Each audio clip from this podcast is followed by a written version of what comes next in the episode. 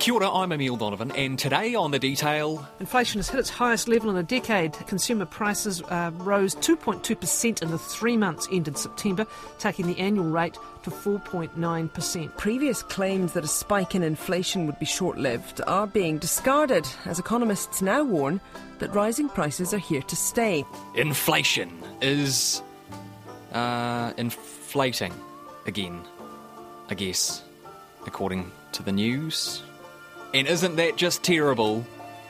Or good? Or something? I. Look, straight up, I don't really know that much about what inflation is. Inflation. Inflation. Inflation Inflation, inflation. Inflation. I mean, I know it's about money, it's about the price of stuff, groceries and computers and so on, and it has some relation to whether and by how much my salary goes up every year. But when it comes to what affects inflation, what it tells us about the world, who or what controls it, what the implications are when inflation runs rampant, not so much. So, that is what today's program is about Inflation 101. And to explain a bit about this important, confusing, entirely abstract concept, we've invited back a friend of the detail, Liam Dann. Welcome back to the detail. Great to have you here. Good to be here. Liam Dann is the New Zealand Herald's business editor at large. Liam, what is inflation? Good question. So I think the simplest way to understand inflation is just to think of it as rising prices, the cost of everything going up. That mostly means everything we, we buy, supermarket and so on, but it also means the cost of labour, which means wages going up as well. So it's sort of slippage in the value of money. It's the um, uh, the value of a dollar going down, and um, you know this is an issue because it um, tends to undermine trust in, in the currency. And really, when you think about what money is, it's really just a collective um, agreement. It's based on on trust and, and social cohesion that we all agree something a bit of paper or a few pixels or whatever digital um, bytes are worth what they're worth. Yeah, because money does not have inherent value, right? We sort of control how much a dollar is worth. And so, am I right in saying inflation is the reason that a McDonald's cheeseburger used to cost 40 cents and now it costs $3.50 despite still being a McDonald's cheeseburger? Yeah, yeah, that's right. Uh, it seems to be something that just it generally it, it creeps up over time. I mean, if you look uh, back across history, and as you say, if you went back to the 19 when it first arrived in New Zealand, 1980s, you'd see a really large amount of inflation. You know, hundred dollars in a shopping trolley in the 1970s is something in excess of thousand dollars to buy the same amount of goods now. So that's even with manageable increases, it builds up over time, so that the numbers look pretty weird when you look back in, in history.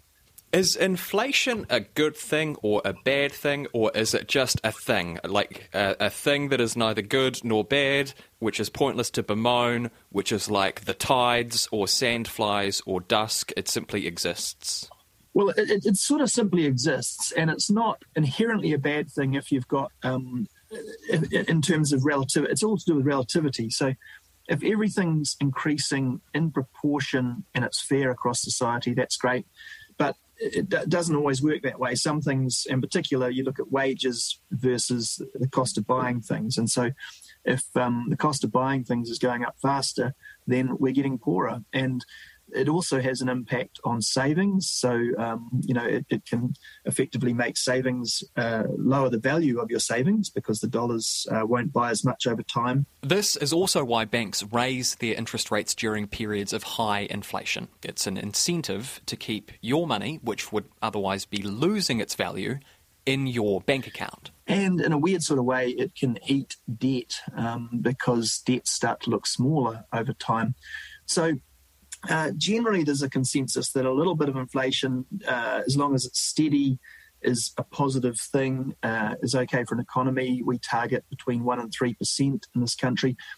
Deflation, which is a whole another story, is, is a bad thing when prices start going down for a whole bunch of reasons. And actually, this is the weird thing about the, the, the fact we're dealing with inflation now is that actually for the last decade or so, we've been worrying about deflation. We've had these deflationary forces, technology, and uh, the internet that sort of stuff has, has driven efficiencies and, and, and, price discovery, you know, your, your, Ubers and things like that, driving prices down. We got used to, to worrying about deflation. We got started talking about um, having negative interest rates and all that sort of thing. And now all of a sudden that has changed and it's very much uh, been triggered by the pandemic. Food prices had increased 3.1% and transport 13% in the quarter up to September compared to the same quarter last year. The average price for one litre of 91 petrol was $2.27 compared to $1.86 in the same quarter last year. What influences inflation? Some of the absolute fundamentals of economics have a big influence. So, supply and demand, if you have a um, surge in demand or a um, constriction of supply of goods or labour, you'll see inflation start to rise or prices price pressure go on, and that pushes up prices. Another factor is the money supply itself. So how much money you have in the economy, and you know this is why if you start, you know the, the classic question a kid has is why don't they just print more money, and mm. that's of course the answer, the sensible answer to that, uh, has been re- rendered ridiculous now because, well, we actually are printing lots more money, mm. um, or New Zealand stopped, but the rest of the world is still printing money. Since mid March, the Federal Reserve's balance sheet has ballooned from $4 trillion to around $7 trillion, equal to about one third of the value of the entire American economy. And that is actually something that does influence inflation and so and, and also uh, lower interest rates. So, so when central banks open up the money supply because you have perhaps uh, deflationary pressures like they've had, it can can cause inflation. Yeah, okay. So that that's sort of like the principle of dilution, right? Like at the moment there's a finite amount of money and you have whatever share of all of the money in circulation is, and so if you increase the amount of money in circulation, then your proportion of that amount of money is less, and so you have less purchasing power with the money that you have. Yes, absolutely. That's a less convoluted way of saying it. It's um that's having an impact on the supply and demand, which is about scarcity in our economy, and the price of things is affected by how scarce they might be. It's split up into non tradables, as they call it in the trade, which is domestic inflation, and tradables, which is basically overseas uh, imported inflation, should we look. Uh, and we're just seeing here that uh, domestic non tradable inflation was 4.5% for the year which shows that you know we're generating the price rises within our At own e- economy. Now, you said earlier that inflation rises at a certain rate every year. Is that rate of inflation something that some authority decides, like the OCR, um, the official cash rate, or is it the consequence of thousands or, or millions of, of small things, smaller decisions, which, when taken as a whole, are boiled down to that percentage figure? Well, there's a lot of forces, you know, a lot of different things in the economy affecting the supply and demand, affecting pricing. But uh, it's it is a very much a policy decision, uh, sort of sort of a consensus around the world that uh, you know stable inflation is good because it maintains trust in your monetary system and your currency, the value of your currency. Um, so that's good for economies, and stability uh, enables people to project forward and to invest and to grow things and create jobs and create more wealth. So over the years, it's been settled on roughly 2% or targeting between 1 and 3 to give a little bit of leeway mm. because that seems to um, be a, a, place where it allows enough inflation to, to keep us away from, from de- deflationary risk, but it, it keeps it in check. And that the aim is to keep it in check there by constricting or increasing the money supply. What are the consequences when inflation rises too much? Effectively, for a lot of people, it means getting poorer. That's one of the, the big issues with inflation is that it tends to hit those who are at the lower end of society a bit harder. And, and you know, Stats NZ actually does a, a, different set of inflation measures from the top line that they put out, which is um, looks at that. The latest one, for example, found that superannuitants were, were effectively facing higher inflation than the rest of the country right now, or the average of the country.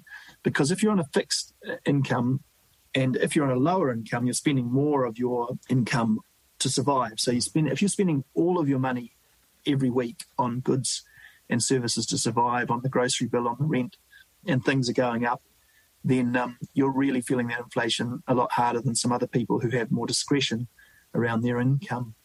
they do benchmark, um, you know, benefits and, and so on in theory to inflation, but it's not happening all the time. And if inflation runs hot and fast, it gets ahead of, you know, where people on fixed incomes are able to keep up. And that would go for wages too. You know, we everyone hopes that uh, wages will rise to catch up, but um, often they're a bit slower. And of course, if they do start chasing inflation, you get a spiral effect, and things um, really come back comes back to that dil- dilution you were talking about earlier. Yeah. Okay. So th- this makes sense. So if if inflation is rising at a rate of five percent per year, but your salary is only going up by two or three percent a year, then in real terms you're actually earning less year on year. Is that is that sort of how that works? Yeah, you're effectively getting poorer, and then if you start getting a spiral where it starts to spiral out of control if inflation got up to 10% or you know the kind of hyperinflation that we've had in various times in history then the real problem is that the trust goes out of the system. People don't trust that the value will last. If the value isn't the same roughly the same for a dollar this week as it is next week or next week as it is this week then people start to um, lose faith in the currency and they might start looking at other ways of um, trading and things like that. And it, it, just undermines confidence in the, in the economic system. And we've seen in history that that, that tends to just go crazy and, and things collapse and bad things happen politically. There are some crazy stories of hyperinflation throughout history. In Zimbabwe in the late 2000s, annual inflation hit nearly 96 billion percent. That is a 90 with 21 zeros after it. In post World War II Hungary, which was financially crippled by the loans it had given Germany and the massive physical damage done to the country while it was a theatre of war, the government issued a banknote worth 100 quintillion pengő that is 100 million, million, million. Prices were doubling every 15 hours. But probably the most famous example came in Weimar, Germany in the early 1920s. Devastated by the appeasement payments demanded by the Allied nations after World War I, Germany's economy bottomed out. In January 1923, a loaf of bread cost 250 marks. By November of the same year, that same loaf of bread cost 200 million marks. To meet this crisis and pay the strikers in the Ruhr, the government simply printed more money. And as it lost its value, so it cost more and more to pay wages to buy food. Hundreds of thousands. Millions, whatever figure was printed on the notes, really meant nothing. The German mark was worthless. As in a fearful dream, people's life savings were blown away like leaves in a gale.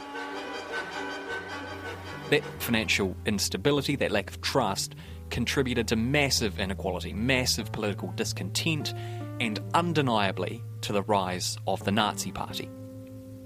New Zealand, mercifully, has never experienced hyperinflation of those levels, but we have had our ups and downs. In New Zealand, it's interesting. We had a bad patch. The whole world did after the oil shocks of the 1970s. The oil producing countries of the Arab world decided to use their oil as a political weapon. They will reduce oil production by 5% a month until the Israelis withdraw from occupied territories.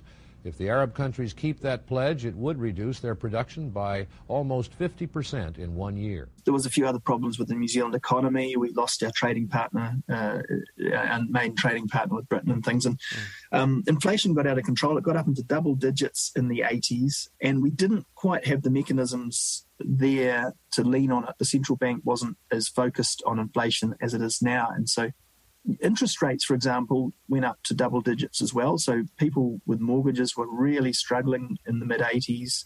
It was a time when everyone, you know, there was there was it did hit confidence in in the monetary system. And what's interesting to me is that has really influenced the narrative around inflation in this country because there is a generation of people who remember that and remember to the extent that they, they really are scared of inflation or worried about inflation and very concerned about what's happening now. Then you've probably got another generation that um, has lived through almost 20 years of low inflation and, and doesn't really see it as a problem. So there's a bit of a disconnect there. And, and one of the reasons that happened is that New Zealand got on top of inflation in the early 90s. And um, I guess that the conventional story is that our, our, central bank led the world in, in setting inflation targeting policies. It was reformed and it targeted inflation very hard. It, put interest rates up, constricted the money supply. That had some negative effects. It, it meant, um, you know, uh, it was the cost of borrowing was very high. Um, unemployment uh, rose also into double digits by the early 90s. So there's a bit of debate about um, whether we went too hard or not, but we did get on top of inflation. This is actually an amazing story. The Reserve Bank governor at the time was Don Brash. A couple of years ago, he spoke to the NPR podcast Planet Money about that process. It didn't look good at all, and I, I make no apology for that. It looked, looked very bad, and I was as concerned about it as anybody else, believe it or not. I mean, you'd have to be an awful, miserable so and so not to care. Don was supposed to get inflation between zero and two by 1992. And sure enough, we, we achieved it not only by 92, we actually achieved it by 91, which was a little earlier than, than planned. And there were people who said, look, by getting there early, you have subjected the real economy to more pressure than you needed to do. And there was some truth on that. But he did lower inflation in this new way that no one ever had before. And yes, there were still problems, but economists understood the logic behind inflation targeting. And then on the top of that, we had technology come in. So in the from the mid to late 90s, the whole world really benefited from the efficiencies that computers brought to supply chains mm. and production. And then the internet came along, as mentioned, and the um, you know pushed prices down. So it had really um, deflationary forces at work for a long time until really until the pandemic. Let's talk about the pandemic then, because you were talking earlier about how you know inflation is influenced by the uh, amount of money that's in circulation. And one of the features of the pandemic is countries around the world have just printed, or, or at least, you know, typed into existence billions, trillions of, of dollars. Surely that must have a massive impact on on inf- inflation. Has that been a consequence of the pandemic? Yeah, I, well, I think I think it does. Although that started in the US, UK, and Europe, etc., after the GFC, and they kind of got away with it because of the big deflationary forces out there. And so, while you you know, so so in a way they've continued that or ramped that up. Um, New Zealand's done a bit of it too, and that you know that is an inflationary force, and interest rates have been very low. But that's primarily, you know, up until the pandemic was all about just trying to head off deflation, which was which was worrying people. I guess with all that money printed and then coming in over the top of it, the very real world problem is what's happened to uh, supply of goods mm. uh, and services around the world because of the pandemic. So, uh, in the initial lockdowns, factories in China or all over the world shut down. They stopped producing goods. And when it came time to turn them back on, well, uh, they've kind of overloaded their power system. Uh, they're struggling to get those efficiencies of production back. Things are just out of whack. It's a very complicated sort of jigsaw, the whole global supply chain. And so, one or two things having real problems getting up and running again, like computer chips, is throwing out products all over the world. And then on top of that, the same sort of thing has happened with the shipping networks, which have um, clogged up. A massive backlog is built up. So there's these really uh, real world physical fundamental things stopping um, goods and services and, and the services would be to some extent labor you know like even mm. Obviously in this country we have the, the, the, borders closed or very close to closed but even in countries with um, more open borders there's still been a real um, hit to the movement of labor around the world and there's labor shortages everywhere so that's pushing up wages so these things are probably the biggest drivers of inflation right now, with with a bit of um, support from that e- easy money that's been out there. And the big debate in the world of economics right now is whether this is a transitory thing that we shouldn't worry about because we know we've we're going to get through the pandemic, eighteen months or whatever, and it should sort itself out, or whether with all the money printed and whether it will it, this inflation could embed itself and we could get back to the kind of problems that we had in the 70s and 80s. What do you think it is? Do you think it's transitory or, or, or more sort of deeply embedded? Well, I thought about it a bit, and I, you know, I'd only be even even really smart people like uh, you know uh, Nobel Prize winner Paul Krugman are, are, sort of hedging their bets a bit. He's a transitory guy, but he, he's, he's admitted that nobody really knows. Mm. I kind of think it is transitory, but my view is that transitory might it might be quite a long period of transitory. So I think that technology wins eventually. You know, so um, at some point the efficiencies will come back to the production system. The, the shipping will sort itself out, and new technology keeps pushing down the price price of everything. That's that's what we've seen. So I think that'll win in the end. But the pandemic's taking a long time, as we all know, and that might be another 18 months or two years, and that might mean inflation runs high for that period or a good chunk of that period. And that could still be serious enough to do a lot of damage to the world economy. Um, and that's primarily because the main re- way we fight inflation uh, in the modern world is, is by lifting interest rates and constricting the money supply. And the world has a lot of debt right now. And New Zealand has a lot of debt. Um, you know, just think of all the mortgage debt out there. People can't sustain mortgage rates going up to 10% or, or above like they did in the 1980s because the size of a mortgage is, is just so huge. Things would all fall to bits. So there are limits on what they can do. So that's a concern. And um, yeah, you know, stock markets don't like it either. To be fair, uh, the the money shifts out of stock markets into um, bonds and things, and that's that's a risk too. So, so those you know this inflationary period is still, uh, uh, even if it is transitory, is still something to uh, be very cautious about. I mean, looking at the here and now, what is inflation tracking at now in New Zealand, and in a in an historical context, is it high? If you looked right back across our history, um, it's not that high, but it's high for the last 20 years or you know so it's it's it's, it's roughly about uh, 5% i think 4.9 was the latest annualized figure that we got. Um, so that's outside the reserve bank's comfort zone. Um, and that means that they well everyone expects they will continue to lift interest rates to lean against that. Um, but they're not panicking because they do see to some extent you know that the um, specific short-term issues um, driving it but one thing to remember is that um, you know I, I, get a lot of correspondence from people going, you know, oh, talking about government policy and, and Reserve Bank policy and what New Zealand's done to cause this inflation. That figure around five percent is where the rest of the world is landing as well. So the whole world right now, US, UK, you know, uh, Europe, our major sort of peers, I guess, uh, developed world, uh, in that sort of four to five percent uh, inflation and inflation expectations. So I think the world can cope with that, um, and and central banks can lean against that. If it starts to spike above that and lasts longer than uh, the next few quarters of next year, then I think there will be a little bit more. Um, uh, I won't use the word panic, um, concern settling in. That's it for today. I'm Emile Donovan. The Detail is public interest journalism funded through New Zealand On Air and produced by Newsroom for RNZ. You can get us downloaded free to your mobile device every weekday from any podcast platform, and if you're using Apple, please leave us a rating so others can find us too. Today's episode was engineered by Jeremy Ansell and produced by Alexia Russell, and thanks to Liam Dann from the NZ Herald. Mā te wā.